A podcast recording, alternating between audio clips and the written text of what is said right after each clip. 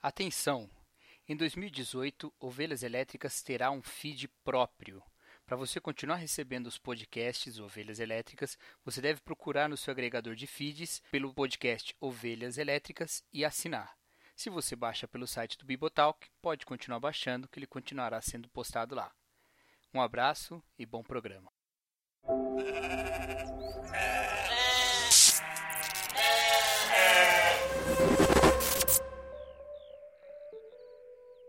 E se fosse possível contemplar em um algoritmo todas as possibilidades humanas de ação ou intenção, reação ou até suposição, essa simulação seria uma pessoa? Teria autoconsciência, teria vontade, teria uma identidade, seria capaz de amar? Poderia ser amada? Quem é ela? Parmênides diz que todo ser é igual a si mesmo, pois se não fosse seria um não ser. E, e o grande dilema humano é ser ou não ser. Quem é ela? Quem é você? Quem te disseram que você é? Por qual nome você atende? Foi escolha sua? Quem é ela? Disse o poeta que ela é a vida após a vida, despedida por seus dias mais normais. Segundo Paulo, nosso amor deve ser sincero e não falso, nem dissimulado. Mas o que fazer quando se ama a própria simulação? Quem é ela? Está no ar Ovelhas Elétricas.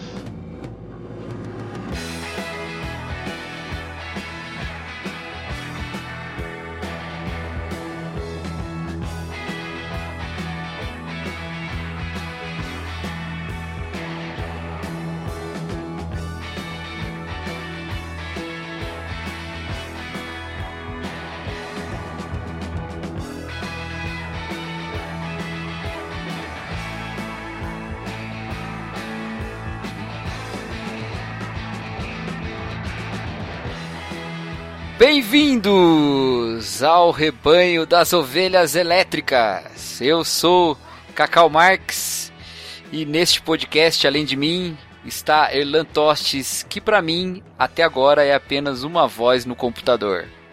Grande Cacau, é um prazer estar aqui gravando contigo novamente e eu não tenho evidência nenhuma de que Vossa Senhoria existe. De fato. é, rapaz. Nós quem diria, hein? Nós já estamos gravando nosso segundo é, podcast, nossa segunda Ovelhas Elétricas, sem nos encontrarmos pessoalmente. Que coisa, né? Que maluquice. É, cara, é, esses tempos modernos.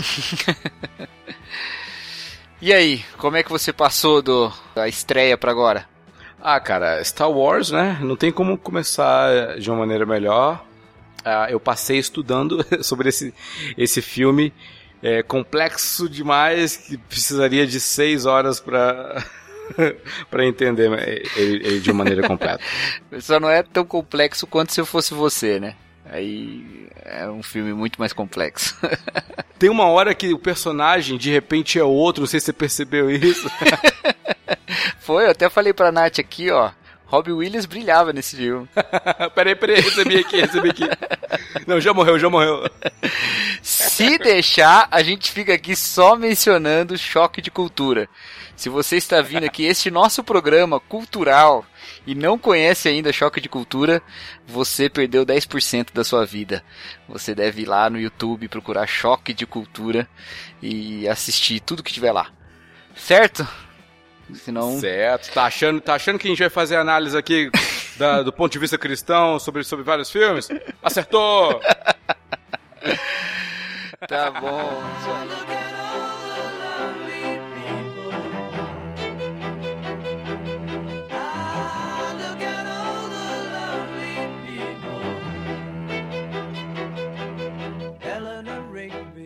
E hoje, como você já viu aí no título do podcast, nós vamos falar sobre esse filme maravilhoso. Olha eu já dando opinião sobre o filme. Her! Filme do diretor Spike Jonze com Joaquim Phoenix. Eu falo Joaquim mesmo. Rooney Mara, Chris Pratt, Amy Adams e grande elenco. É um filme que a gente precisa definir, né, Cacau? Se a gente chama de her ou ela. Qual que a gente vai. Como é que a gente adota? Então, eu prefiro que a gente diga her ou ela. não sei, tanto faz. eu acostumei a falar her, eu acho que vou ficar no her mesmo. Mas tanto faz. Cara, eu acho que a gente, a gente cita her agora e depois só chama de o filme, no filme, o filme. É, pode ser também. Bom, para quem não viu o filme Her, em português, ela. Como é que será que é em Portugal, hein? Ficou, sei lá, acho que é ela mesmo. Me, namore... Me namorei do computador.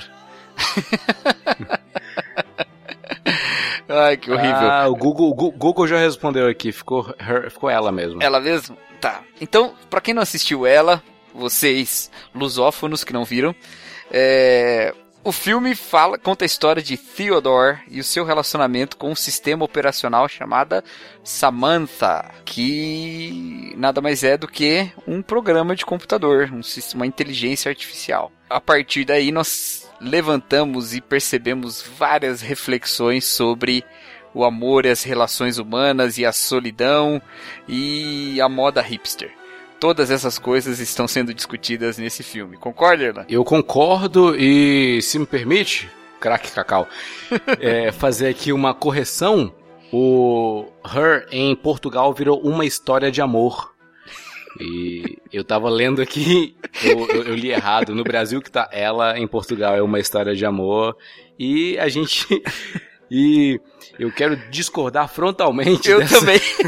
dessa definição aqui, cara.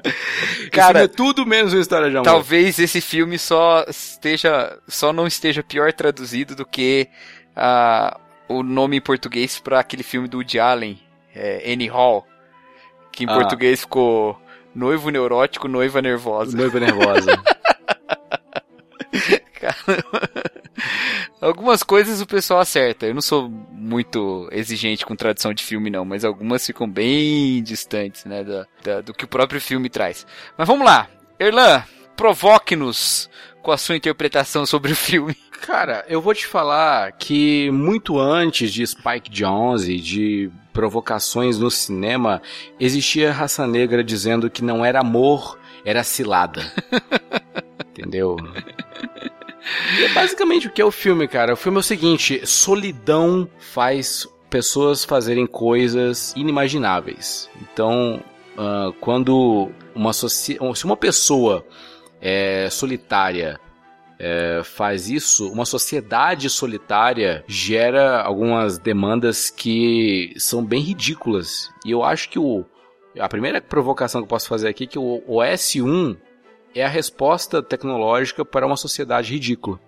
Caramba, velho, você não tem dó dos nossos ouvintes mesmo, né? O cara, ele pega, ah, tô aqui tranquilo, vou dirigir pro trabalho, vou fazer o quê? Vou ouvir um podcast, Ovelhas Elétricas, né? Deve ser um podcast dócil, né? Ovelha é um animal tão dócil. E aí ele coloca e ele já é chamado de ridículo na cara, assim, desse jeito. De maneira alguma, de maneira alguma, e, e permita-me a colocação, porque o Ovelhas e os demais podcasts são produzidos por humanos. Isso. Coisa que tecnologia, coisa que algoritmo algum jamais um dia será. E talvez você ouvinte não tenha percebido assim a genialidade do Erlan, porque ele falou que essa sociedade é ridícula e nós temos no Theodore um escritor de cartas profissional. E como a gente sabe de Fernando Pessoa, todas as cartas de amor são ridículas, né? Então Sim. tem tudo a ver, tá tudo conectado, tá tudo.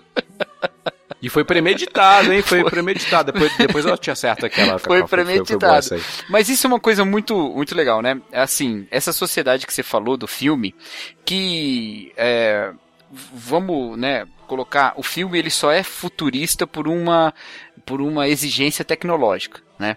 Porque a gente não tem essa inteligência artificial. Porque tirando isso, todo o filme seria absolutamente contemporâneo, né? Nenhuma questão ali é uma questão da nossa relação com a tecnologia. E isso é importante afirmar. É, muita gente tentou analisar esse filme pelo viés da relação do homem com a tecnologia, mas esse não é um tema central. O Spike Jonze insistiu em várias entrevistas sobre isso, que a questão é sobre os relacionamentos. E aí, lógico, né? Você vai falar sobre relacionamentos, você vai falar sobre solidão também, que é uma marca dos nossos relacionamentos, dos nossos não relacionamentos atualmente, né? Então, é, é, se você tirar, por isso que, que eu acho que ficar olhando para esse filme e falar, ah, mas a gente também, e os nossos amigos de Telegram, e os nossos grupos de WhatsApp, não sei o que lá, é a pior maneira de você assistir esse filme. Porque se você tirar o componente, o aspecto tecnológico que exige ali, da, da evolução tecnológica, não sobra mais nada de debate tecnológico, né? A questão não está muito aí, né? É, uhum. Não sei se deu para entender. Se fosse, se, se você substituísse é, o sistema operacional por um, um relacionamento transdimensional, sei lá, muitos dos uhum. temas poderiam continuar, entendeu? Se fosse um relacionamento espiritual, é, não querendo fazer um, um Cidade dos Anjos aí, mas alguma coisa desse tipo, mas não que tivesse é, é, alguma coisa concreta, muitos dos debates permaneceriam, né? Inclusive, é, o debate filosófico ali prescinde até da, da de qual é o meio pelo qual aquela, aquela inteligência está se comunicando, né? Então, acho que a pior maneira de assistir esse filme é pensar que ele está discutindo a nossa relação com a tecnologia. Ele está discutindo a nossa relação uns com os outros, né? Especialmente relações românticas. Né? É, eu fiquei até sem palavras agora. É, de verdade, fiquei refletindo, caraca, caraca, é verdade. É, é interessante, a, a solidão convive com relacionamentos, né? É possível eu estar acompanhado e me sentir só. É. Tanto é que é o que uh, o círculo social do Theodore lá no filme é, representava. Ele estava ali com uma galera que até admirava ele é, o Chris Pratt lá admira ele e tal, escreve carta. Uma, a galera apresenta mulher para ele, ele tem pessoas lá no prédio dele que ele convive, mas ele tá lá só, assim, presencialmente, assim, é, ele não, não convive. É, ele se sente só em meio às pessoas e talvez essa talvez possa ser uma crítica mais assertiva para nossa sociedade, né? Pessoas que estão cada vez mais interconectadas, mais, é, com mais círculos sociais virtuais, mas ainda se sentem muito sozinhas. Muitas vezes, a maneira como nós nos relacionamos, elas nada mais são do que a expressão da nossa solidão e não a expressão do nosso amor, de algum senti sentimento gregário que a gente tenha, né? A maneira como a gente estabelece conexões tão voltadas para si, tão individualistas, né? Então você tá com o outro, mas de maneira bem utilitária, eu acho que que é uma expressão muito mais da solidão do que do sentimento, do que da vontade de estar com o outro, quer dizer, você tá com outro porque você precisa de algo, vamos dizer assim. Eu acho que eu acho até que eu tô simplificando demais a questão. Não, claro que por mais é, doente que a pessoa seja, tirando casos muito específicos, as pessoas não, é, não, não, não, se reúnem com as outras apenas porque precisam algo para si, né? Lógico, não tô, não, não dá para simplificar tanto assim. Mas eu acho que há aspectos dos nossos relacionamentos que são manifestações da solidão, né? E não são manifestações do desespero, da incompreensão. Sabe uma coisa que eu acho legal? É, eu vou fazer aqui uma uma, sei lá, uma exegese lá Marco Feliciano. Uhul! Um relacionamento começa com a palavra rela, é, do verbo relar. Então precisa ter atrito, precisa ter, entendeu? Uma, uma forma de, de tratamento e comunicação humana em que, em que duas pessoas é, entrem em conflito, até porque elas foram criadas de maneiras diferentes, têm visões de mundo diferentes, são pessoas completamente diferentes, não são algoritmos iguais, de código-fonte igual, são uh, únicas. E na sua unicidade o relacionamento gera uma, uma forma de, de, atrito que vai moldando as pessoas e, e moldando seu caráter, sua personalidade e a solidão é justamente a falta do relacionamento. Pode até ter alguma proximidade física entre pessoas, pode até ter um diálogo entre pessoas, mas não há o relacionamento de fato. Primeiro, né, parabéns aí pelo selo Marco Feliciano de psicodelia hermenêutica. mas, é, não, mas tem uma coisa, essa questão do atrito, né? Eu, eu, vamos, nós vamos chegar lá, nós vamos chegar lá. Porque tem. Isso é, é uma coisa muito interessante, né? Mas vamos. Eu acho que esse. Apesar da gente discutir aqui contra o título português do filme, Uma História de Amor, é, a gente. Não dá para negar que o, o, o filme discute o amor, de certa forma, né? É um dos elementos ali de relação. Nem todas as relações ali são de amor, mas o filme discute amor. Primeiro, pela própria profissão do Joaquim Phoenix, né? Assim, cara, eu, uma das poucas coisas assim que fica me que me que me leva a um, a um pensamento temporal sobre esse filme. Deixa eu explicar o que eu quero dizer por te, pensamento temporal. É quando você está assistindo Eu Robô, beleza? Você tá assistindo Eu Robô. Você vê aquele carro do Will Smith lá? Você fala, caramba, cara, é um tempo em que esse carro existe, né? Então você bota aquela história no tempo. É, com Her, tirando a parte da Samantha, pouca coisa a gente tem para botar essa história num tempo futuro, né? Poucas coisas acontecem. Eu, eu não gosto de falar aquelas coisas assim, ah, é muito sutil o futurismo do filme, porque isso aí todo filme é só uma projeção do presente, por mais futurista que ele seja, né? Uhum. Mas a gente às vezes coloca assim na, na, nossa, numa perspectiva cronológica. Esse filme, uma das poucas coisas que me faz pensar assim, cara, não tá, isso não, é, não tá na nossa época.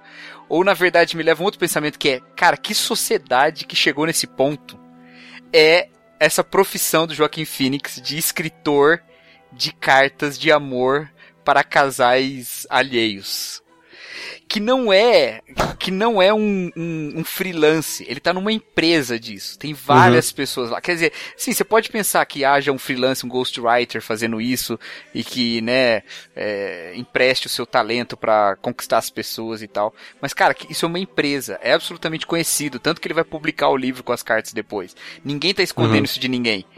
Que sociedade é essa que chega até aí? É uma das poucas coisas que eu boto na, na questão cronológica. E ele ao que tudo indica, pelo menos pelo que eu vi, ele só escreve cartas de amor, né? Ele uhum. não escreve cartas de outra natureza, só relacionamento. Não sei se tem uma ali de aniversário, vô neto, alguma coisa assim. Não me lembro, mas parece que pelo menos a tônica são cartas de amor, né?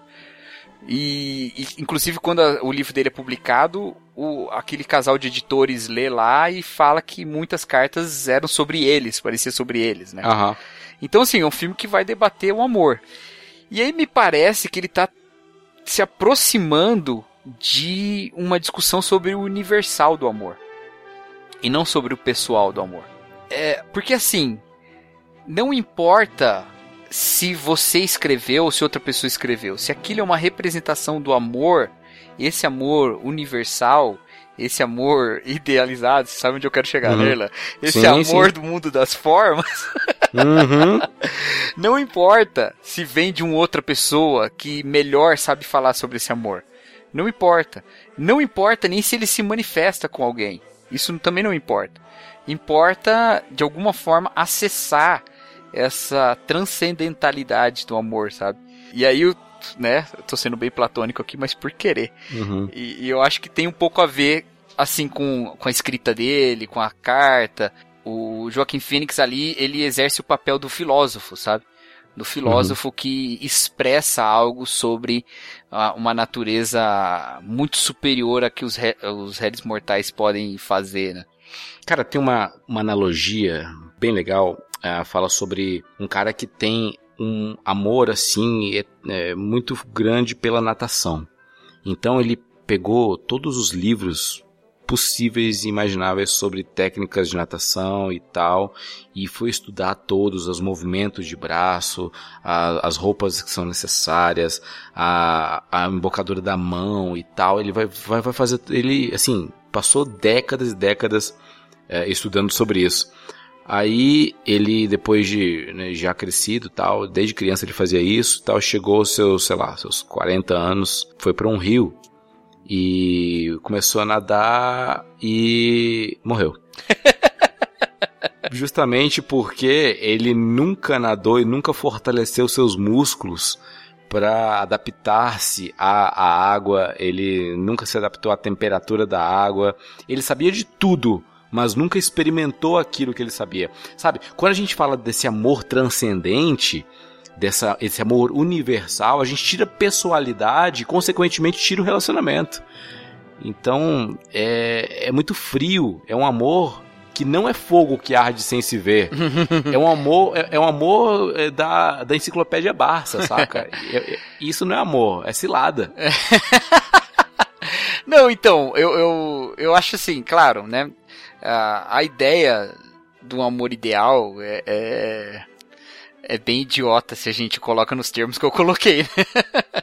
Mas fazer jus ao que, ao que isso pode, né, nos levar a, a entender, ou que nos pode nos levar a pensar assim de uma maneira um pouco mais organizada, nesse filme o aspecto da solidão é muito visível e a gente fica bastante assustado com essa impessoalidade das cartas, com a impessoalidade das relações.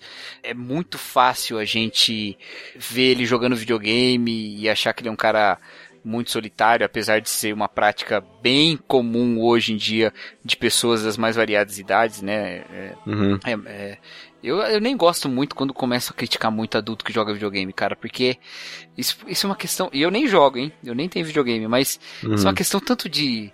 Da nossa época, cara. Isso é uma questão da nossa época, não tem nada a ver com ser criança ou não, tem a ver que, que hoje as pessoas têm idade para terem jogado videogame quando eram criança e ainda serem adultos agora. Sim. Os adultos de antes não tinham idade para começar a jogar Sim. videogame infância, né? Mas tudo bem. É, mas tá lá, né? Tá lá, ele videogame, quer dizer, é um tipo de diversão solitária, né? Tá é, a relação dele, o, o phone sex que ele tem lá à noite com a com a uhum. com a Cara, ele tem um nome tão engraçado. É, Sex Kitten, é, né? Sex Kitten, né? É do bate-papo wall, né? bate-papo wall. é tipo isso aí. Então, tudo, claro, é, chega a ser até quase que ele tá querendo enfiar na nossa cara assim, ó, oh, tá vendo? Eu, eu sou sozinho, ele é sozinho, tá vendo? Ele não tem ninguém. Uhum.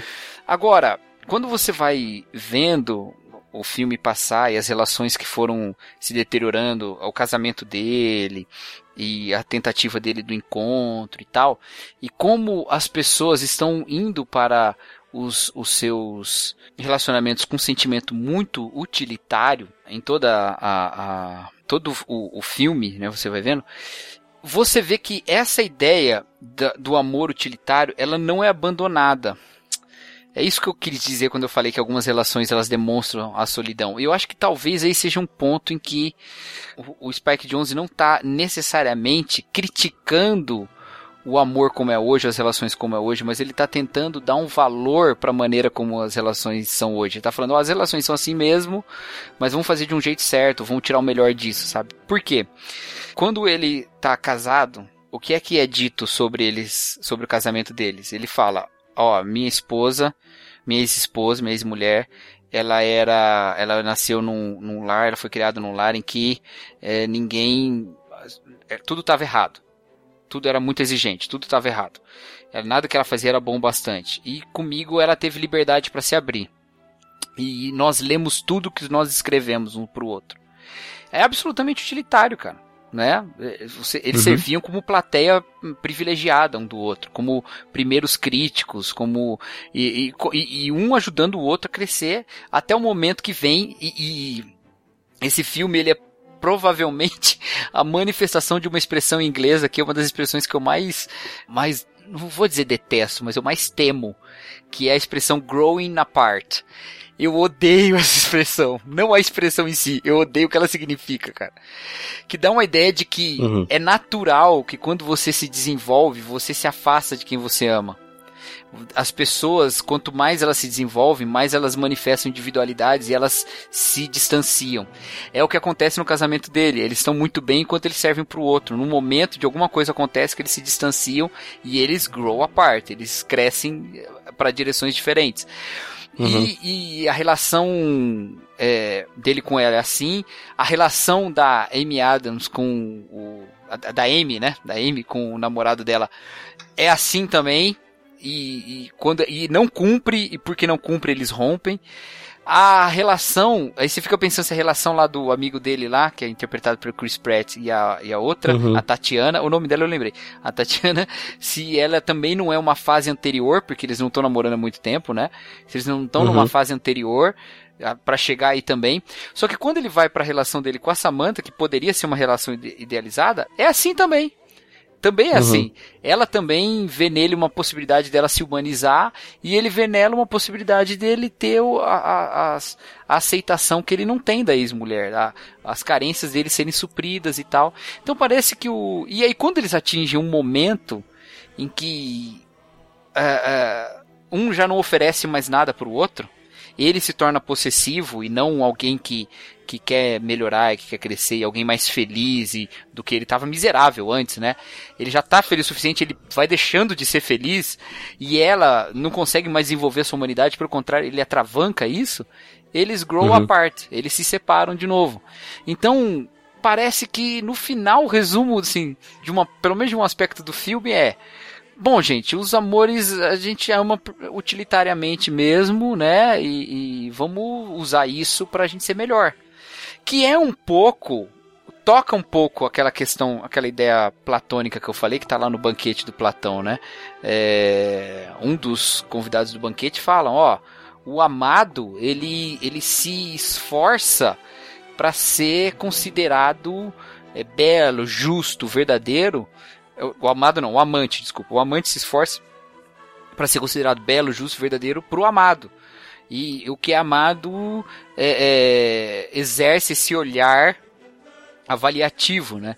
E aí, mais pra frente, o, o, Sócrates vai acabar, né? Que é o personagem principal do, do banquete, ele vai levar pra uma outra coisa. Ele fala, não, não é exatamente isso. É que se você ama o belo, você não ama só o belo. Você... Existe a beleza para além do belo. Existe a verdade, existe... Então existem as formas. Então ame e, e cresça e busque isso, né? E, e cresça mais e desenvolva-se mais.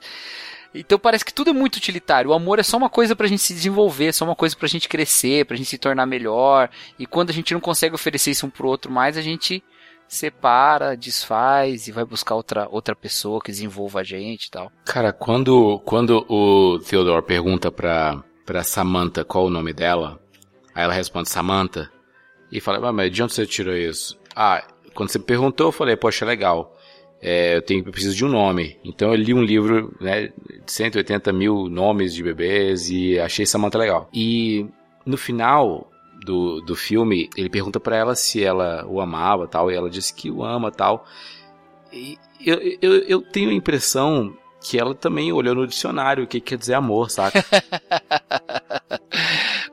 e aí ela e aí ela falou assim, cara, e assim, eu desconfio que talvez naquela. Olha só, eu já tô viajando. Que naquela realidade, naquele, naquele futuro distópico, a palavra amor tenha mudado de significado, saca? Porque amor sem abnegação, sem sacrifício, sem renúncia da individualidade, não é amor, cara. Então, pois é. pois é. E, e aí que eu acho que esse filme ele acaba sendo. Assim, eu não quero ser muito moralista, muito crítico. Você é, Carlos, admito. Sim, exatamente. Mas. mas ele, ele parece pintar uma relação que tem a ver com o nosso tempo só, mas que pouco tem a ver com. Ou que, ou que não resolve os problemas que ele mesmo apresenta, sabe? Não, não o roteiro. O roteiro é maravilhoso, ele é redondinho, tudo. O filme é maravilhoso, leva reflexões incríveis. É um dos melhores livros, é um dos melhores filmes do século. Certeza para mim, cara, assim, sem tirar nem por reassistir de novo e, e cara, é incrível. Como Falo com tranquilidade. Falo com tranquilidade, né? Como, né, Comando para Matar, Predador 2. Mas, assim, o, o problema que ele apresenta, que eu acho que é o problema do nosso tempo, da solidão e tal, ele não tá ali, e eu vou dizer por quê, cara. Por que, que ele não tá resolvido? Porque é, é, eu entendo que nas nossas relações de amor, e aí a gente aplica isso pra amizade, pra família, pra igreja, o máximo dessa relação não é usar o amor para crescer mais, a, a, mesmo que isso nos separe. Mas o amor que eu ofereço, ele deve chegar ao ponto de ser incondicional no sentido de que a pessoa entende que no mundo tem um, uma constante, e essa constante é esse amor, saca? O, o amor mais perfeito, ele é o amor constante. É o amor que não está condicionado às variações do tempo. Pelo contrário, as intempéries o intensificam, sabe? Não, não reduzem o amor. Então, eu, eu, tenho um amigo, eu tenho um amigo muito querido, né? Eu vou dar um exemplo de amigo, não vou dar exemplo de relação familiar, porque eu acho que esse exemplo é mais raro. Eu tenho um amigo muito querido, cara, que a gente era muito amigo na adolescência, a gente ficou um tempo sem se encontrar, sem se falar e tal. E a gente se encontrou de novo e eu passei por um problema, ele estava junto comigo nesse problema, a gente conversou e tal. E ele começou a falar umas coisas para mim nesse num, num, dos dias que a gente se encontrou e conversou, ele, ele começou a falar umas coisas para mim assim, ó, cara, eu aprendi que eu não devo muito é, é pautar a, a maneira como eu lido com as pessoas pela expectativa que eu faço ou pela maneira como as pessoas se relacionam comigo. Mas eu devo amar e, e ser bom para as pessoas e ajudar e tal, independente de qualquer coisa e principalmente quando elas precisam e tal. Bom, no, nossa amizade ela tem um monte de episódios muito legais assim, com várias coisas é, que, que vão tornando é, aquela amizade como uma amizade especial, né? Mas uma coisa que aconteceu e que é muito verdade todas as vezes que a gente se encontra, a gente já não se encontra com tanta frequência mais, mas é o fato de que nós temos absolutamente, absoluta certeza de que as coisas pequenas da vida não mudam a amizade que a gente tem um pelo outro, sacou? Que se a gente ficar três meses, ou se ele me manda uma mensagem no WhatsApp e eu não respondo, ou se, entendeu? Eu faço uma festa, ele faz uma festa de aniversário e não me chama, alguma coisa do tipo, essas coisas não tem nada a ver.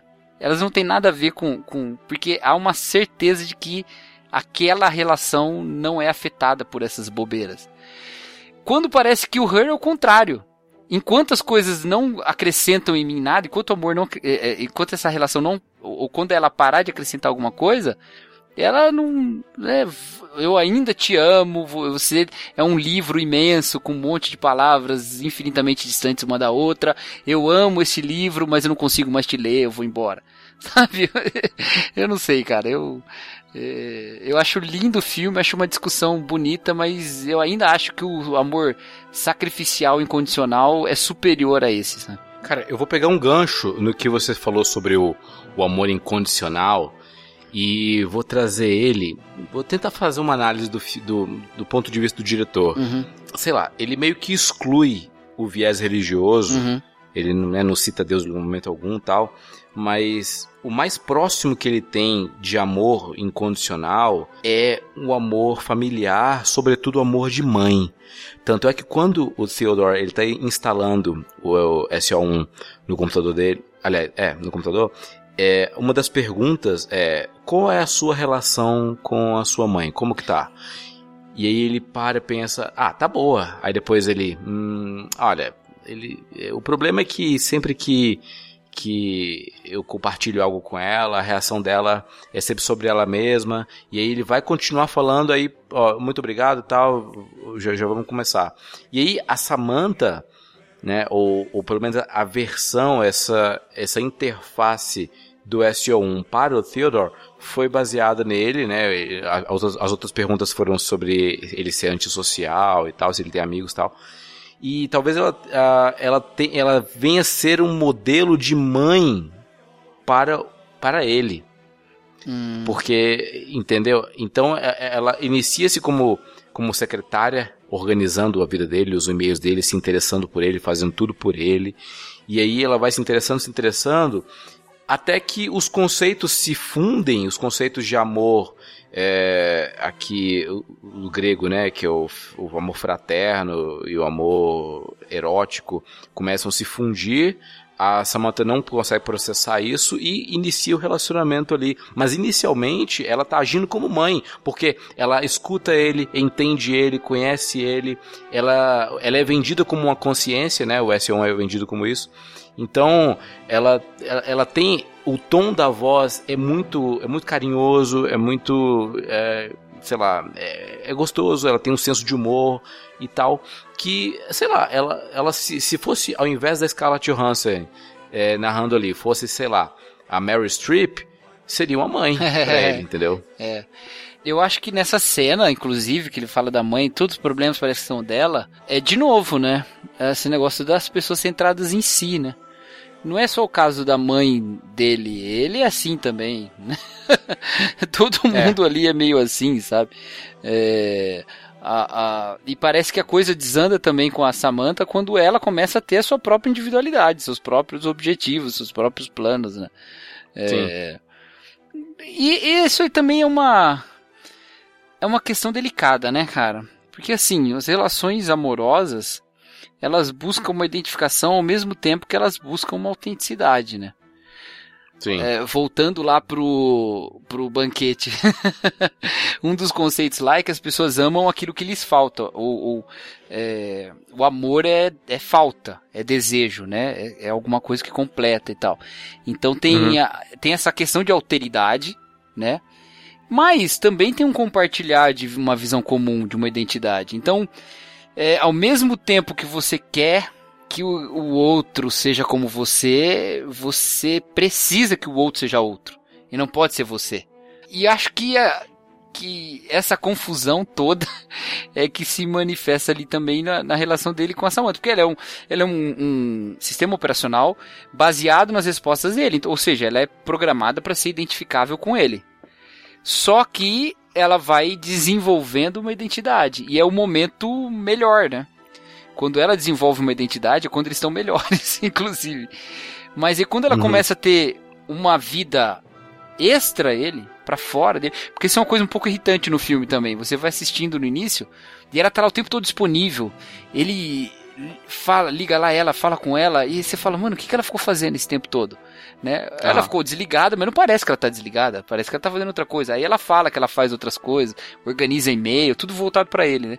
A uma hora ela ah. pede para deixar ela assistir ele dormindo, porque só tem ele, só existe ele. Acho que até ali só existe ele, não existe outro.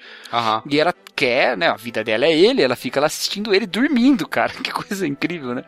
Cara, acabei de pensar uma coisa. Será Cara, que tem relação eu com. Eu também, eu também. Eu pensei nisso. Eu pensei nisso. Caramba, cara, eu não tinha pensado. Se, se tem relação com o filme da Amy, né? Que é filmando a mãe dela dormindo, né?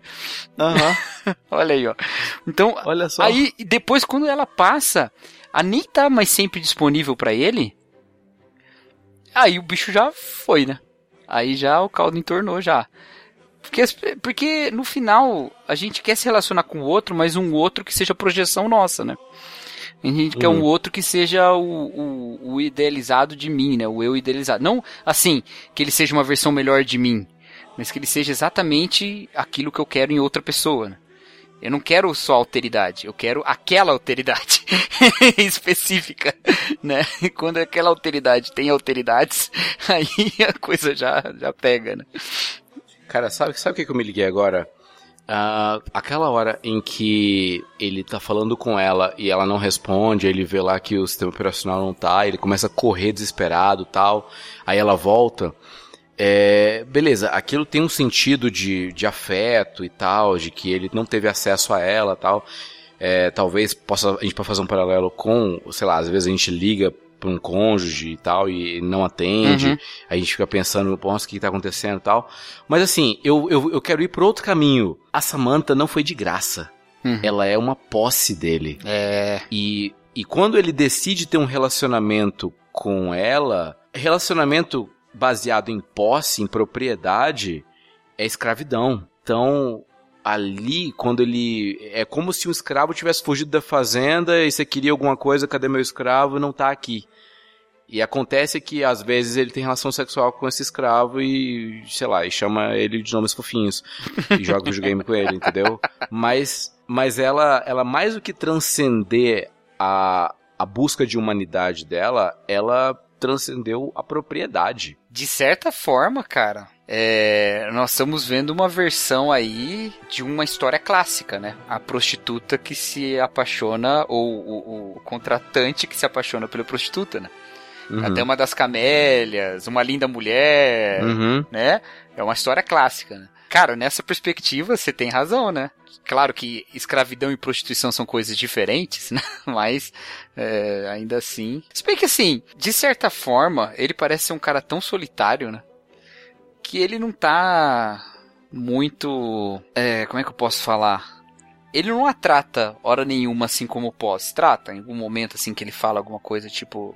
Te instalei Ah, pra isso e tal. cara. Mas olha só, beleza. Não, claro, claro. n- Isso acaba pairando, lógico. pai- Pairaria numa relação normal, né? Mas É explicitamente. que nem isso- no é que nem no E o Vento levou, né, quando a Scarlett ela trata lá a Mommy, aquela aquela ama de leite dela que é escrava, como como da família, abraça com ela, reza com ela pelo bem lá da do- do- da cavalaria e tal. Assim, tem uma relação toda familiar no filme, mas a realidade é que ela é uma escrava e a realidade é que no filme a, a- o SO1 ou a, a, a, a Samantha é propriedade do Theodore É. né? Inclusive ele tem que pedir reembolso, né? Que ela foi embora.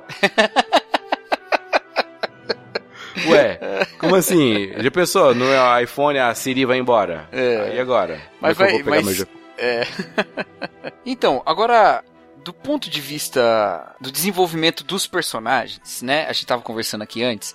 Eu tenho uma visão sobre o que aconteceu com a, a Samantha e do que aconteceu com o Theodore, né? Uhum. A Samantha, pra mim, os pontos de virada de personalidade dela são os momentos de, de relação sexual, de tentativa de relação sexual, né? É, o primeiro, quando ele vai pro, pro encontro com a Olivia Wilde, vota, vo- com a Olivia Wilde, que não tem nome no filme mesmo, então era pra Uhum. chamar pelo nome da atriz. Ele vai pro encontro com ela, chega em É a casa 13. todo... Hã? É a 13. Ah, eu Você não viu? assisti. É House, House, né? né? É, É. já me falaram. eu assisti um episódio ou outro. É, e ela. Ele vai pro encontro com ela, volta, ele volta borocochô lá tal, e ele acaba tendo um, uma, uma noite de sexo imaginário com a voz, né? Uhum. É igual o sex. E é legal porque o phone sex lá que é apresentado no início é bem pra gente saber que isso era capaz de satisfazê-lo, né? Uhum. Então, se a gente, assim, se alguém contar pra você, ó, tem um filme sobre um cara que se apaixona por uma inteligência artificial, é, é, que é um programa de computador, melhor, né? Do jeito que apresentaram pra mim, um cara se apaixona por um programa de computador. Uhum. A primeira coisa que você pensa é, e o sexo? Como é que ele vai fazer? Aham. ele já tira isso de jogada logo no início do filme, né? Ele já fazia sexo sem ter ninguém, né? Então já tá, já tá resolvido. Aí ele tem esse momento e ela fala, né, que alguma coisa nela mudou e agora ela já não vê as limitações que ela tinha antes e que ela quer conhecer mais, quer crescer mais. Quer dizer, naquele momento parece que ela se sente mais humana e percebe a possibilidade de se tornar mais humana, né? Chega, e aí depois tem um outro momento, que é a outra virada, que é quando ela contrata. Porque é, o que separa ela de um humano, basicamente, é não ter um corpo, né? Então Ela Uhum. contrata um corpo, que é uma, uma menina lá. Contrata não, né? Ela convida, porque não, não envolve dinheiro, né? É. Convida a Isabela pra representar o corpo dela, né? Pra, pra usando lá um- uma câmerazinha no lado e um, e um, um fone de ouvido. ela representar o corpo da, da Samantha. E aí, aí não dá certo, dá aquela confusão toda lá. Aí eles, depois ela, ele tem uma conversa com ela, com a, Sam- com, com a ela, né, com a Samantha, e ela diz, eu não quero mais, é, é, eu, eu não quero mais ser quem eu não sou, né? Eu Uhum. agora eu entendi eu, a- a- as minhas limitações, as minhas possibilidades. E ela inclusive ela fala: "Eu não tenho razões para te amar, eu te amo porque eu te amo, eu não preciso de razões para isso" Uhum. né? E eu não enxergo mais as mi- minhas limitações. Então parece que naquele momento ela descobriu o amor como essa sua própria a, a- a sua própria tentativa de conhecer alguma coisa, de saber mais, de crescer mais. Quando Uhum. ela descobre isso, aí que entra o problema que a gente vai dizer de infidelidade, mas é até difícil de falar isso, né? Ela se expande para o tanto de pessoas que ela puder e quantas pessoas diferentes, porque ela aumenta a sua a sua experiência em tudo que ela conhece, em tudo que ela convive, e ela vai assim se elevando, né? Ela vai Uhum. crescendo até que o próprio é, Theodore ele se torna irrelevante, né? Se torna uma, uma pessoa irrelevante para aquela história. Mas isso, essa relação entre os dois não me parece que foi prejudicial para ele, porque ele também tem uma evolução. Ele passa de um cara absolutamente solitário e desgraçado da cabeça, quando ele encontra a Amy Adams namorando lá, a Amy, né? Eu tô botando uhum. o nome dela que não tem no filme. Ela encontra a Amy namorando, ela parece super feliz e ele tá detonado e ela até fala para ele que ele precisa melhorar, precisa se levantar e tal. É, com, e ele é solitário e tudo mais, pensando no ex, no, no, na ex-esposa dele e tal. Com o tempo ele vai se recuperando, fica feliz com ela. E quando ela vai embora, ele entende que, da mesma maneira que ela ficou, ele também, a, a ex-esposa também ficou nele, e, e, essas relações que são muito menos do que a Samantha teve, né? São só duas, é, foram suficientes para ele crescer também. E aí ele vai escrever uma carta para a esposa falando: Ó, oh, obrigado, porque você sempre vai ser parte de mim, né? Sempre em mim vai ter alguma coisa de você. E pronto, né? Então, parece que ele tá que o filme está dizendo assim, ó, ainda que essas relações sejam todas voltadas para cada um, né, atingir objetivos e crescer e tal, e buscar mais experiência, conhecer mais e crescer como pessoa e na experiência da vida, o amor como esse mediador da experiência da vida, é, ninguém sai prejudicado. Todo mundo cresce junto. Né? É, um cresce mais, outro cresce menos, mas todo mundo cresce junto. Né? E é tentador pensar assim. Mas é muito preocupante, porque quando é que a pessoa deixa de acrescentar valor para a relação? Será que elas deixam ao mesmo tempo? Será que elas aprendem ao mesmo tempo? Será que é, é assim que a coisa acontece? Será que quando a pessoa mais precisa, a outra já não está numa outra fase e já não vai acompanhar bem quando a outra mais precisa? É, ou então a, a, necessidade gera uma experiência nova de amor. É complicado, cara. Eu fico sempre receoso. Não sei se ficou muito confuso, ficou muito complicado. Não, cara, acho que dá para pegar um, uns ganchos, vários ganchos aí. Um, um deles até, até engraçado, né? Você tá falando sobre o valor quando é que a pessoa deixa de representar valor, de, de ter valor para outra, é, é, discordando de um senhor muito barbudo de alguns séculos atrás, é, eu não acho que valor seja é, é, diretamente proporcional à quantidade de trabalho colocado. Valor, ele precisa ser reconhecido, ele precisa de um outro para reconhecê-lo. Né? Então, quando a gente é, é, o que, é valorizar a pessoa a quem nós amamos, né? É botar nossa estima nela, é colocar, é, é, é assim, valor mesmo, é dar, dar atenção máxima e de uma forma prática demonstrar o valor que nós damos a ela, né? É, é, dar valor é sempre pragmático. É, tem uma hora que o que o, não bem quando ele, ele começa a, a ele, ele instala o programa e aí ele tá lá conversando e tal, ele fala assim, não acredito que eu tô tendo essa conversa com o meu computador. Aí uhum. a Samantha responde, ah, você não tá tendo, você tá conversando comigo. Tanto é que o nome do filme é Her, uhum. é, não é It. Ele chama ela de ela, e não de, de coisa, né? Como é. no, no, inglês deveria ser. É. E, e aí a gente cai inevitavelmente em Platão, né? Porque assim, ela ela deixa de, de é, é ela é uma pessoa no sentido no sentido teórico da coisa, né? Porque ela tem autoconsciência, ela tem uma identidade, uhum. ela tem desejos, vontades, ela tem é, ambições, é, as características etéreas, conceituais de uma pessoa, ela tem. Só que, só que, olha só, o filme termina com o Theodore e a Amy é, no topo lá do prédio, inclusive eu achei que eles fossem pular. eles Tava final feliz demais para um filme meio melancólico. Mas enfim, eles estão lá e sabe, um dá pro outro exatamente o que o sistema operacional não consegue dar, que é um ombro quando eles mais precisam, hum, que é o hum, silêncio. Olha cara, só. que sacada, hein? Bom. Então, é, é justamente assim, a parte física não é só o sexo, não é só é, o calor humano, é, é, é a presença. E, inclusive Caramba, aqui, já, a, e a gente não falou. E olha só, hein? Você falou e, um negócio aí. Isso que é o problema, viu? Esses caras que ficam emanando poesia o tempo todo, a gente nunca. Cara, você falou, eles dão o que eles não que o sistema operacional podia dar o silêncio. Mano, eu estou no limiar de soltar um palavrão aqui, velho. Porque se ela é uma voz, ela não dá silêncio. Caraca, Exatamente. velho. Caramba. Eu nem vou falar mais nada, porque já, vai que eu estrago, vai que eu estrago o momento. Cara, não, sério, velho. Sério. É. Cara, eu tô, eu tô realmente. Eu, nunca, eu não pensei nisso, cara. Mas fala aí, continua, por favor, favor.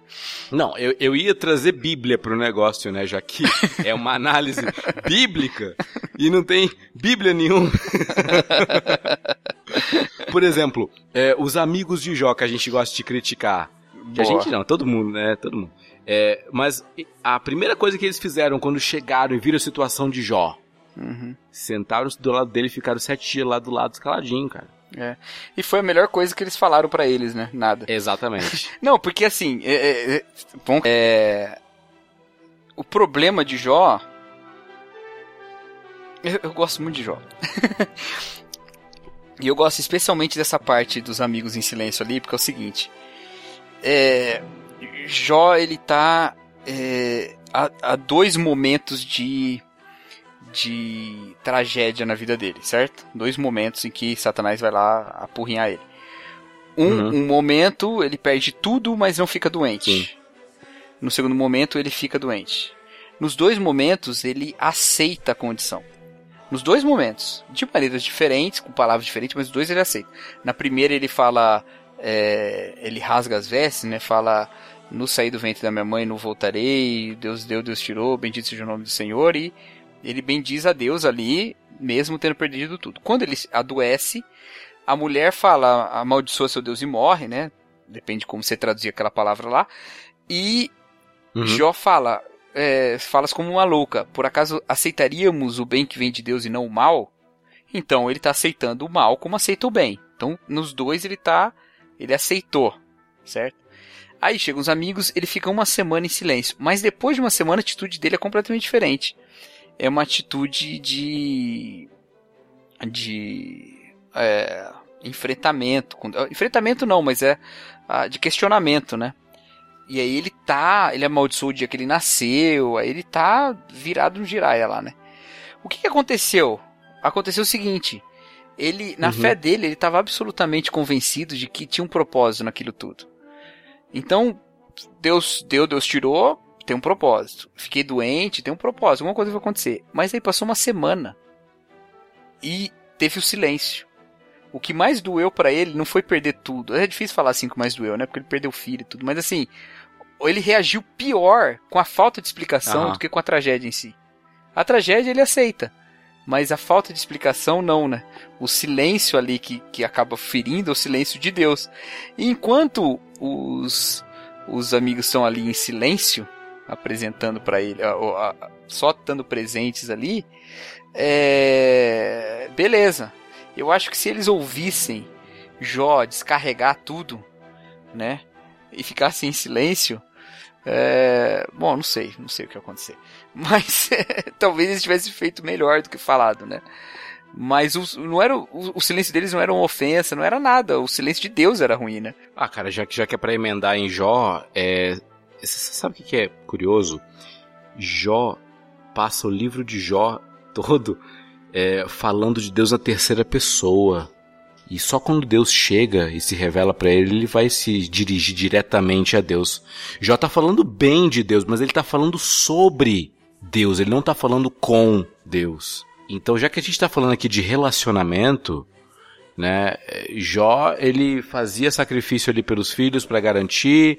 Jó é, era homem reto, íntegro, é, sem culpa na terra, tal. Ele é exemplo de é, Deus cita Jó como exemplo na terra, tal. Mas o relacionamento que, de, que ele tem com Deus é é mais teórico do que prático, né?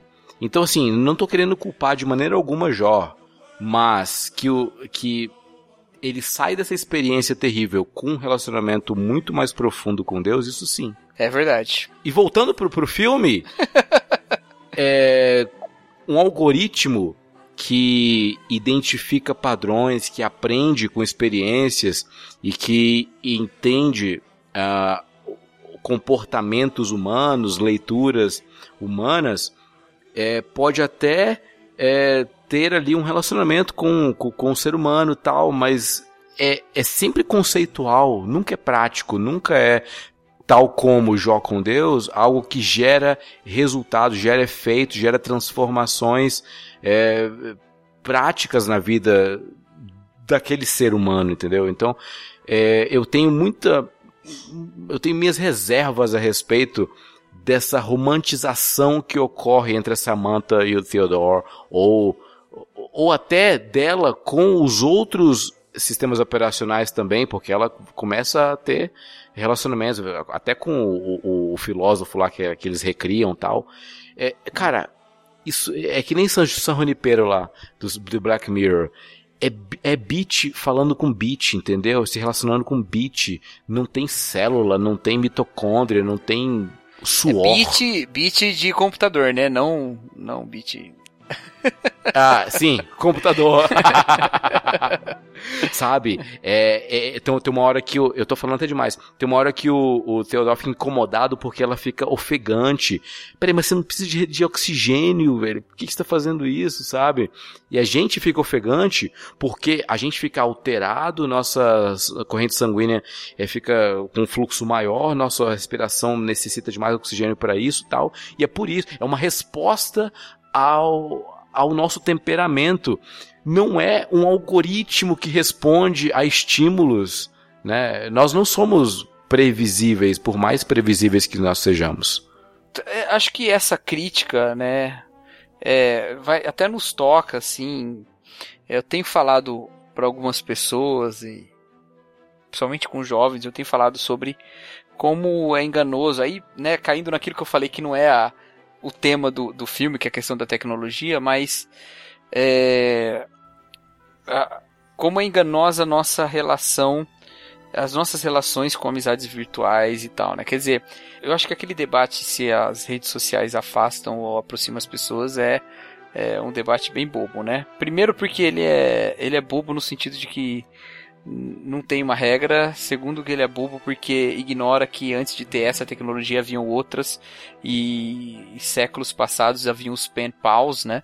Que tinham relações verdadeiras, mas eles só se relacionavam por cartas. É, então não é uma, é uma coisa muito boba. Mas obviamente que a maneira, a mídia, vamos dizer assim, com a qual você se relaciona com as pessoas, o que faz a, a mediação também define de certa forma o tipo de relação que você tem. E é, é muito tranquilo uma relação online. É muito tranquilo uma relação que não tem uma manifestação presencial. Porque quanto mais próximo e quanto mais palpável é essa relação, mais se exige de você. Então, um exemplo disso bem claro é como nossos relacionamentos com os nossos irmãos melhoram quando a gente casa e sai de casa. Né? eu, sou, eu sou filho único, então não manjo. ah, não tá. manjo. Então, não que, né, não que você tivesse uma relação ruim, mas você tem menos estresse. Quando se aproxima, se aproxima já numa vontade de se aproximar. Agora, se você bota isso num, num sentido tecnológico, quão mais fácil é eu mandar um emoji de mãozinha junta para você dizendo que eu tô orando pelo, pelo, porque sua filha ficou doente, do que eu ir lá visitar sua filha no hospital, levar um chocolate e um balão para ela, sabe? Uhum. Então, é, então nós vamos nos e assim a gratificação difere muito pouco difere muito pouco eu ver o sorriso dela tomando alta ou você mandar um áudio que ela gravou, obrigado, é, obrigado pelas orações. Difere muito pouco a gratificação para mim, sacou? Então, uhum. na parece que as relações virtuais elas são mais lucrativas, né? Por quê? Porque tudo isso é fruto de uma visão de amor que não envolve o sacrifício, que não envolve a entrega, né? E aí, uh, eu acho que isso é a fonte do nosso desespero, sabe? Porque a gente não se entrega, mas a gente também não conhece quem se entregue por nós. E eu me lembro muito de uma, de uma frase que para mim ela é lapidar para as doenças emocionais que a gente tem no nosso presente. aquele livro O Demônio do Meio-Dia, do Andrew Solomon. Você já leu esse livro? Não, não li, mas eu sei qual é. Cara, esse livro é incrível, cara. incrível, assim. É incrível, assim, não que eu concorde tudo, ou que ele seja o livro definitivo sobre depressão, mas ele é um livro incrível da maneira como ele é concebido, cara. Concebido, assim. Sabe quando você tá lendo uma coisa e você fala, cara, isso é muito verdade? A Uhum. pessoa tá escrevendo porque ela tem um conhecimento teórico e de vida disso. Então é exatamente isso. E ele começa o livro com uma com uma citação ou com uma citação, com uma definição de depressão que pra mim é a principal ou, ou a melhor definição de, de de depressão que eu já vi na vida. Bom, eu posso dizer que é melhor porque eu não sou psicólogo, psicanalista, nada. Então eu não, eu não preciso exigir precisão científica, né? Uhum. Então eu posso me contentar com essa definição tão poética que ele dá. Mas é, a definição de depressão a primeira frase do livro. Ele escreve assim: a depressão é a imperfeição no amor. Então ela é a, a, a dificuldade de poder amar ou perceber-se amado, sabe? Ele vai explicar, ele explica, e ele explica como as pessoas às vezes resolvem isso e tal. Cara, numa sociedade em que você nunca ofereceu um amor aperfeiçoado ao ponto de ser incondicional, como você confia que você tá num universo em que as pessoas te amam? Você nunca conheceu o amor, entendeu? E eu não tô falando que a culpa do depressivo é porque ele não ama direito. Não, não tem nada a ver. Você Uhum. tá ouvindo isso que eu tô dizendo, não tem nada a ver com isso. O que eu quero dizer é que o ambiente, as relações utilitárias que a gente vive, potencializam um sentimento de solidão, de falta de correspondência. E na Bíblia, a solidão é a falta de correspondência. Porque a solução para que o homem que está só, não é bom que o homem seja só, é a ajudadora que está diante dele, que lhe corresponde, saca? Então a solidão, a definição bíblica de solidão é a falta de correspondência. E hoje a gente tem falta de correspondência. A gente não se arrisca a amar porque a gente não garante que a gente ama. E por isso que eu acredito que João diz que nós amamos porque ele nos amou primeiro. Porque quando você parte de uma certeza absoluta, indubitavelmente é, é, é, é, demonstrada na cruz, que Deus te ama incondicionalmente, sacrificialmente, até o último é, sacrifício e sem poupar nada, como Paulo fala, né? É, aquele que nem o próprio filho poupou, como também não nos dará juntamente com ele todas as coisas. Ou seja, a prova primeira de que Deus nos ama com tudo que ele tem. Se você parte desse princípio, você entende que o amor, e aí você deve amar com tudo que você tem. E é por isso que eu acho que o amor de Her, utilitário, ele não vence a, a solidão que ele mesmo denuncia. Porque ele continua sendo um amor centrado em si mesmo. Enquanto a Bíblia vai dizer uma verdade para você. Deus te ama, esse é o fato básico da existência. A partir daí você ama, sacou? E aí eu acho que isso resolve. E por isso aí, só já que eu citei depressão, né? Por isso que eu acho que as igrejas deveriam se preocupar mais com essa questão. Porque se a depressão é uma imperfeição no amor, o Andrew Solomon não é crente, né? Ele Uhum. não, ele é gay e tudo, tem toda a história de vida dele e tal. Mas se a depressão é uma imperfeição no amor, é, ninguém demonstra amor, ou ninguém, ninguém pode demonstrar amor tanto quanto a igreja. Ela deve demonstrar o amor de Cristo. E ela deve fazer o amor conhecido por aqueles que têm uma dificuldade de entender o que é o amor, uma dificuldade seja de química, seja por um gatilho emocional, seja o que for.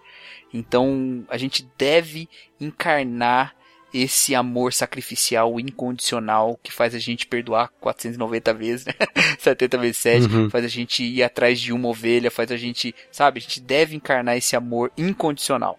É, e só isso é que salva. Quando a gente dá as nossas relações que dão pro outro a certeza de que aconteça o que acontecer, eu amo. Aconteça o que acontecer, eu amo. Eu não mudarei o fato de que eu te amo, porque Deus não mudou o fato de que Ele me ama. Então eu não posso mudar também para com você. E essa como uma constante universal, o amor. Você falou bastante do utilitarismo, né? Do amor utilitário. Mas vamos falar do utilitarismo não só no, no âmbito do amor, mas nas relações. é, nas relações de internet, por exemplo. Uhum. Porque, olha só, eu, eu vou tocar aqui no, no vespeiro, mas, mas me, me entenda bem. Por exemplo, a gente vai ter aqui muitos ouvintes ouvindo a gente. Muita gente, assim, que muito provavelmente não me conhece, alguns te conhecem é, pessoalmente e tal, e- ou pode ter, ter uma relação contigo ou não. Mas assim, a maioria não conhece a gente pessoalmente, não sabe da, da minha família, não conhece minha família, não conhece o, o meu ser, não conhece você, conhece as ideias que a gente transmite aqui. E uhum. essas pessoas estão consumindo um material é, não por causa de nós, não por causa da plataforma, mas por causa do. Ah, mas porque se interessaram pelo tema e, e, sei lá, aqui é o episódio 2, lá no episódio 1 um, eles ouviram, consumiram, poxa, legal, é, vou continuar, vou me inscrever aqui no, no feed e tal. É, existe, um, existe um interesse, e não é errado ter o um interesse. Né? Eles, aqui é uma relação de troca, a gente está produzindo um, um material e as pessoas estão consumindo porque gostam. Se não gostarem, vão desescrever, não vão mais acompanhar. Entendeu? Mas assim, até aí tá tudo bem. É uma relação virtual, uma relação é, de, de, assim, identificação de gostos e tal.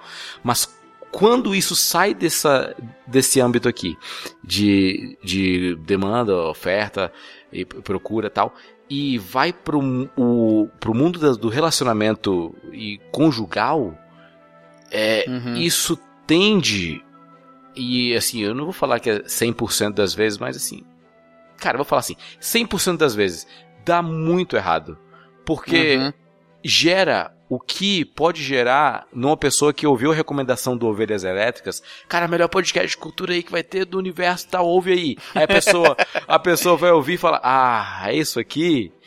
Se a pessoa ela vai assim para um relacionamento conjugal, caraca, essa pessoa é muito boa, tal, tal, tal, quando vai chegar na convivência, no relacionamento lá de trás que rela, que quer, causa atrito, vai frustrar a pessoa e é por isso que a gente está com taxas de divórcio altíssimas, por isso que casamento é, é, é algo que é evitável para muita gente, né? Eu vou, gente, as pessoas não querem mais casar hoje em dia, a é. pessoa quer o quê? Quer o corpo do outro, quer usar uhum. o que o outro tem, o que interessa né? Que é a, a parte é, física, sexual, a parte de prazer imediato.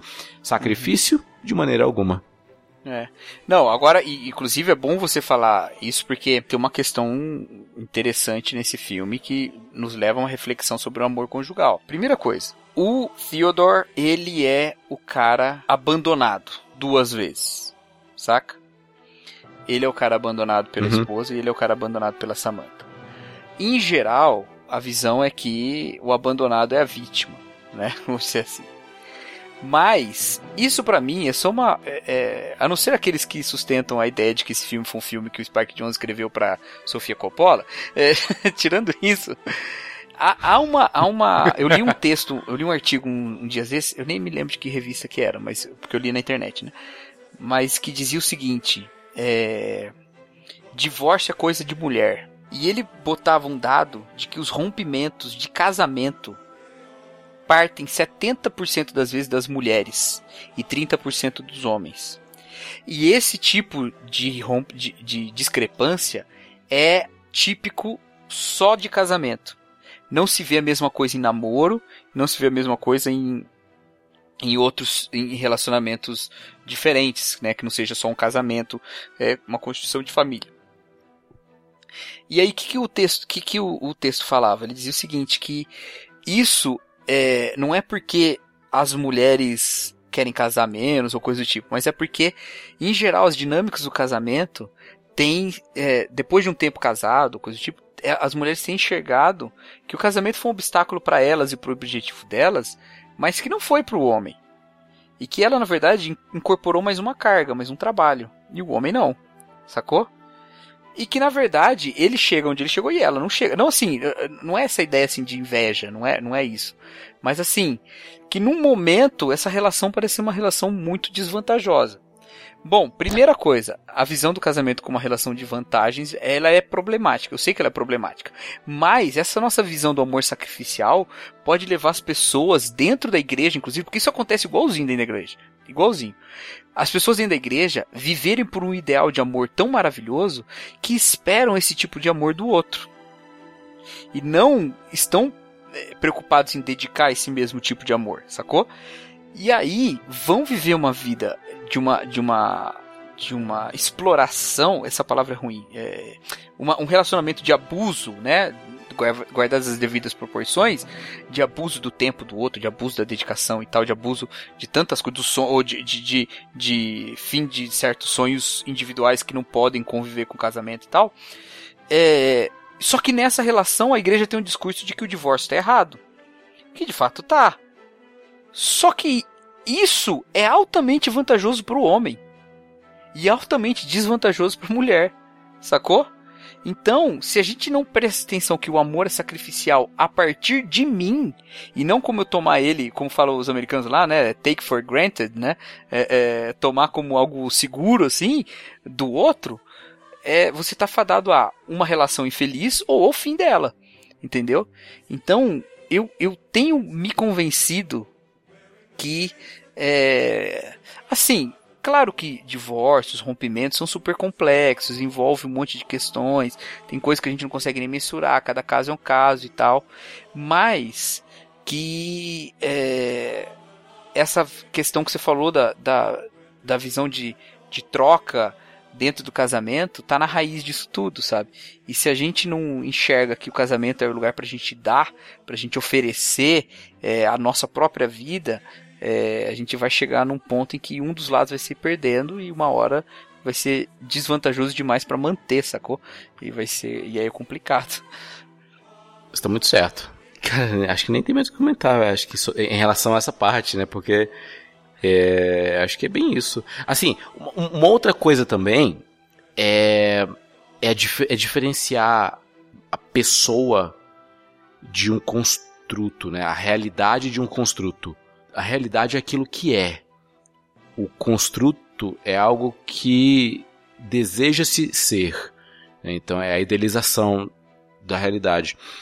Quando a gente tem um relacionamento com uma pessoa, a gente está se casando com a pessoa e não com a ideia. E o que o Theodore tinha com a Samantha era um relacionamento com a ideia. E a grande diferença para mim da, da minha esposa para o SO1, para um sistema operacional, para um software, para um algoritmo, é que minha esposa não tem o botão mute. Entendeu? Eu, eu não posso escolher não me relacionar com ela, assim como eu poderia. Se eu ficar longe do computador e não ter um fone de ouvido, não tenho. É. O, o, né? Porque é uma coisa Aquilo. interessante que ele não, ele não chega a essa. É, a esse recurso, né? O... Uhum. Inclusive, eu tava, quando eu tava assistindo de novo, eu pensei, cara, esse filme é um, é um grande filme sobre DRs, né? Porque é basicamente o que eles têm. Mas, é, uma coisa legal, de certa forma, no personagem que a gente malhou tanto aqui do, do Joaquim Phoenix também, nem malhamos tanto, né? Podia malhar mais até. Mas ele, ele não é, ele não tem medo de DR, né? Ele. Até ah, é porque eu me parece que ele é um cara que trabalha com amor num ponto de vista muito idealizado. É, eu, eu acho ele bem, bem, assim, apaixonado pelo amor. E aí essa questão do construto que você falou. Tanto que a gente pode analisar esse filme de uma outra perspectiva. A questão da Samantha não é porque ela era encantadora a ele. A questão da Samantha é que ela era perfeita para que ele vivesse a relação de amor que ele sonhava. Entendeu? Para que ele experimentasse esse amor idealizado uhum. que está nas cartas dele. O que, que ele fica das relações verdadeiras? Ele só fica com o que é ideal e poético. Na relação real dele é detonado. Ele o casamento dele acabou e ele queria ter esse amor é, idealizado com ela porque várias cenas ali são lindas, né? De, de, dele com, com, com, a Catherine, uhum. né? São cenas lindas e tal. E Sim. traz uma ideia assim de conforto, de, de, de acolhimento. E parece que ele tá querendo que ele, aquilo sobra na memória dele com aquela perfeição. E em alguns momentos ele tem as memórias das coisas ruins, né? Por quê? Porque não se concretizou. Então, ele é o cara que vive no amor do mundo das formas. Desculpa, mas eu vou fazer essa referência é. a Platão o tempo todo. É bem isso. Ele vive com a cabeça lá. E só e esse tipo de amor, ou mais perto disso, ele experimentou na relação com a Samantha. Que é uma relação bem artificial, por mais real que ela pareça, porque ela foi construída a partir da experiência dele. E no momento em que ela se personifica, os estresses de um relacionamento vão surgindo e que é ideal vai se tornando real demais para ele, né? E vai tendo os desgastes. No final não é nem ele que rompe, mas ele não tá feliz mais. Né? Você vê que aquelas coisas têm estressado ele. Como acontece com qualquer relação, vai tendo mais brigas numa fase, né? E, e, acontece com eles também. Eu acho que é perfeita essa sua questão do construto e da, e da, da realidade mesmo, né? Não existe esse amor ideal. Acho que é importante que se diga. não existe esse amor ideal, não existe. O amor ideal é conhecido por um ato, que é a cruz, entendeu? Eu costumo dizer, quando eu prego sobre 1 João, costumo dizer que, quando diz lá que nisto conhecemos o amor, significa que o que se sabe de amor na sua versão mais perfeita é a cruz. E tudo o resto que se chama de amor é decorrente disso, sabe? Pode ser uma boa cópia ou uma má cópia, mas é decorrente da cruz. E todo amor verdadeiro é que emana da cruz, porque ele só é possível porque Deus é, nos fez assim, né? a partir de nós. Então ele só se concretiza em verdade, né? Não amemos de palavras, mas de ação, né? De verdade. Então não existe amor ideal, não existe amor sem pessoas. Você não vai desfrutar o amor sem pessoas, porque até Deus que é amor é comunidade, né? Deus sozinho não é amor, né? Deus é uhum. amor em três. Cara, isso eu vou falar para você, isso é um tapa na cara muito grande para mim, viu? Vou me confessar aqui. Abra, abra-se. Tem várias coisas que, que eu me peguei pensando a gente ia gravar hoje à noite, né? E hoje eu tava pensando no filme de novo e revisitando na minha cabeça e tal. Primeiro que ontem eu comprei um celular. cara, e vou te falar um negócio, cara. Ontem eu passei o dia felizão, velho. Super feliz, cara. Super alegre. E aí quando chegou a noite eu pensei, mano, que ridículo, cara. Assim, nos últimos meses eu tenho. Uh, todas as minhas alegrias têm sido um pouco pontilhadas por, por tristeza, né? O que é, o que é normal. Ainda vivo hum. no período de luto aqui, né? Vai ficar datado esse podcast, mas não tem problema. Quando eu vir lá na frente, eu vou me lembrar desse momento. Mas. E ontem, cara, foi um dos momentos que eu tava mais feliz, porque eu. E eu tenho certeza que era porque eu tava com o celular na mão, velho. Que coisa mais ridícula eu me alegrar por uma questão tão consumista, por uma bobeira, quando tem tanta gente que eu amo, tanta gente que, sabe? E diante dessas pessoas parece que eu me. Cara, é muito zoado isso. Isso é a primeira coisa. A segunda coisa é que eu sei falar sobre essas coisas. Eu gosto da primeira carta de João, eu leio ela, eu acho maravilhoso o amor sendo dito lá. Eu fico emocionado com histórias de amor. Eu gosto de poesia, eu gosto de Camões, né, que você se mencionou ali. É, eu gosto do que Drummond fala sobre amor. Eu, eu amo essas coisas. Mas eu constante, é, frequentemente me acho em falta em amar as pessoas que eu amo, sabe? Eu sou distante dos meus amigos muitas vezes. Eu eu eu não sei, eu tenho algumas ideias na minha cabeça porque isso acontece, mas eu rapidamente é, me desvinculo de relações de amizade, porque elas são, né, ficou um pouco mais difícil, ficou um pouco mais distante, então eu rapidamente me apego a outro, eu faço amizade rápido e isso justamente por isso eu me desfaço de amizades rápido, sabe? Então, como eu sou hipócrita, eu vendo esse filme, falei, cara, eu sou esse hipster danado aí, que enxerga o amor como ideal, mas na hora de viver o sacrifício não vivo, sabe? Então é um tapa na cara muito grande para mim essa questão do amor que é ideal, mas não se manifesta, né?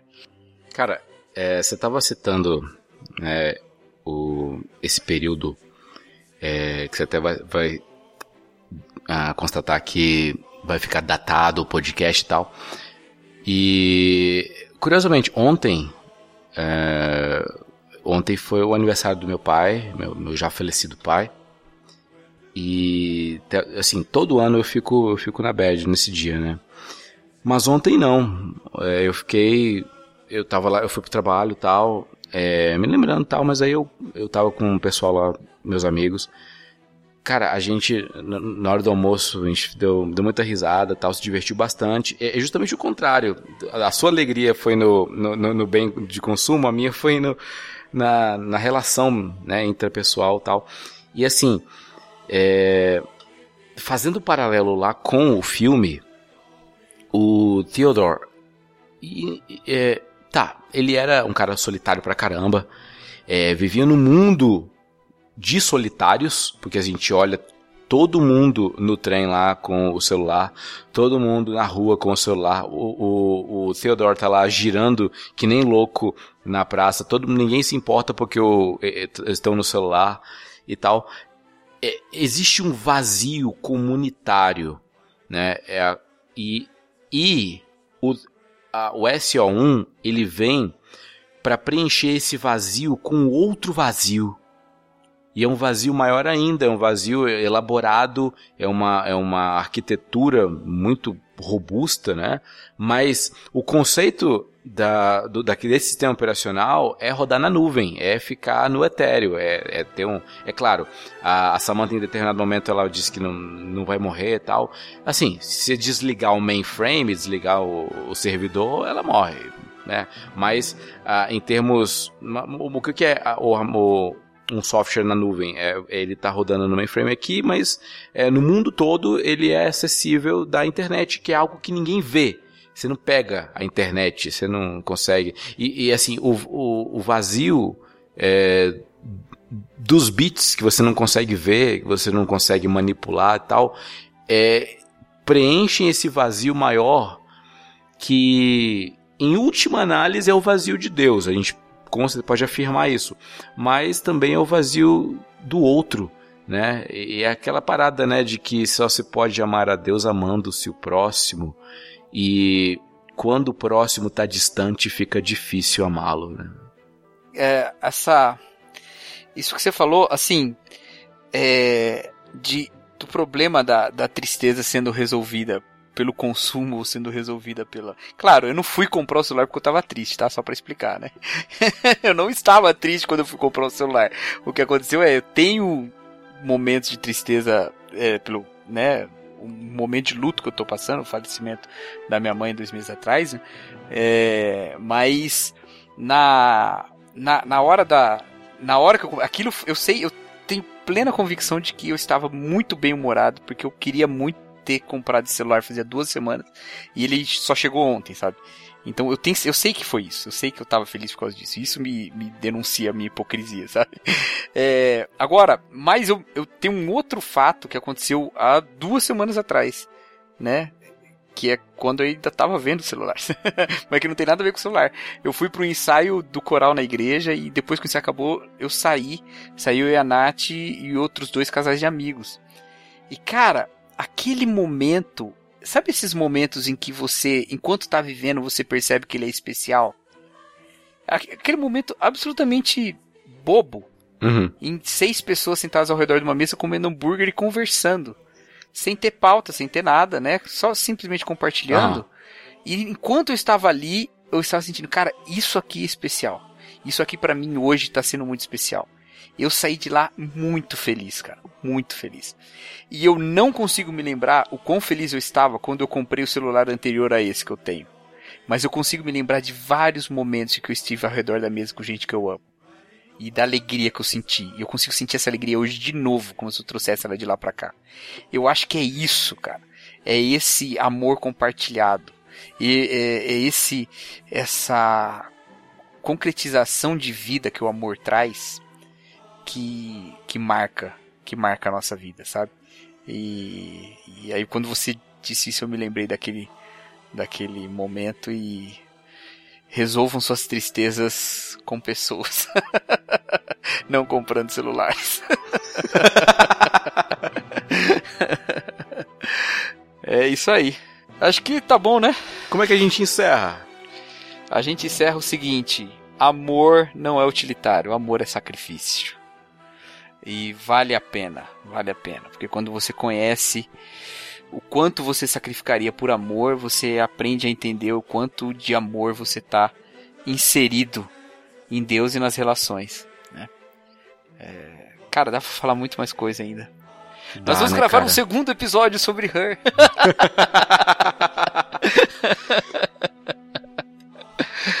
eu, vou, eu vou dar uma, uma sugestão aqui. Eu gravei um tempo atrás um, um episódio dos Piacast uhum. sobre solidão. Eu conheci eles pessoalmente, o Abner, o. É, lá, eu também conheci o Abner, o, o Scalco. É, galera, gente boa. A, a, a Luana eu já conhecia, né? Conhecia antes até do, do podcast. Eu entrevistei o Lucas, o Lucas Vale, que é da, do apoio lá da galera. É, o Lucas também, gente boa demais, o Lucas. É, nós vamos chamar o Lucas aqui quando a gente for gravar sobre o voo. Boa, boa. o Lucas é piloto de avião. Boa. Mas, é, e esse podcast sobre solidão ficou bem legal. E a gente aborda um pouco essa questão dos relacionamentos virtuais lá, mais do que a gente abordou aqui, que a gente só tocou num momento, né? Então, uhum. Então, quem quiser ouvir, ouva lá. Quem, quem quiser ouvir a entrevista com o Lucas também, né? Tá aí o mundo afora. Beleza, então um abraço, galera.